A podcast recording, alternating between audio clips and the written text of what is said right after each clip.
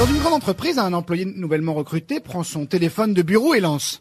Salut ma belle, tu vas aller lever tes petites fesses pour me monter un café, hein, et puis vite que ça, ma poule. À l'autre bout du fil, une voix féminine répond. Espèce de crétin, tu sais à qui tu parles? Je suis la directrice générale de cette boîte. Sans se démonter, l'employé hausse le ton. Et toi, connasse, tu sais à qui tu parles? Là, dit non. Avant de raccrocher, il dit, eh ben, tant mieux! Ah bah si elle est bien, vous voyez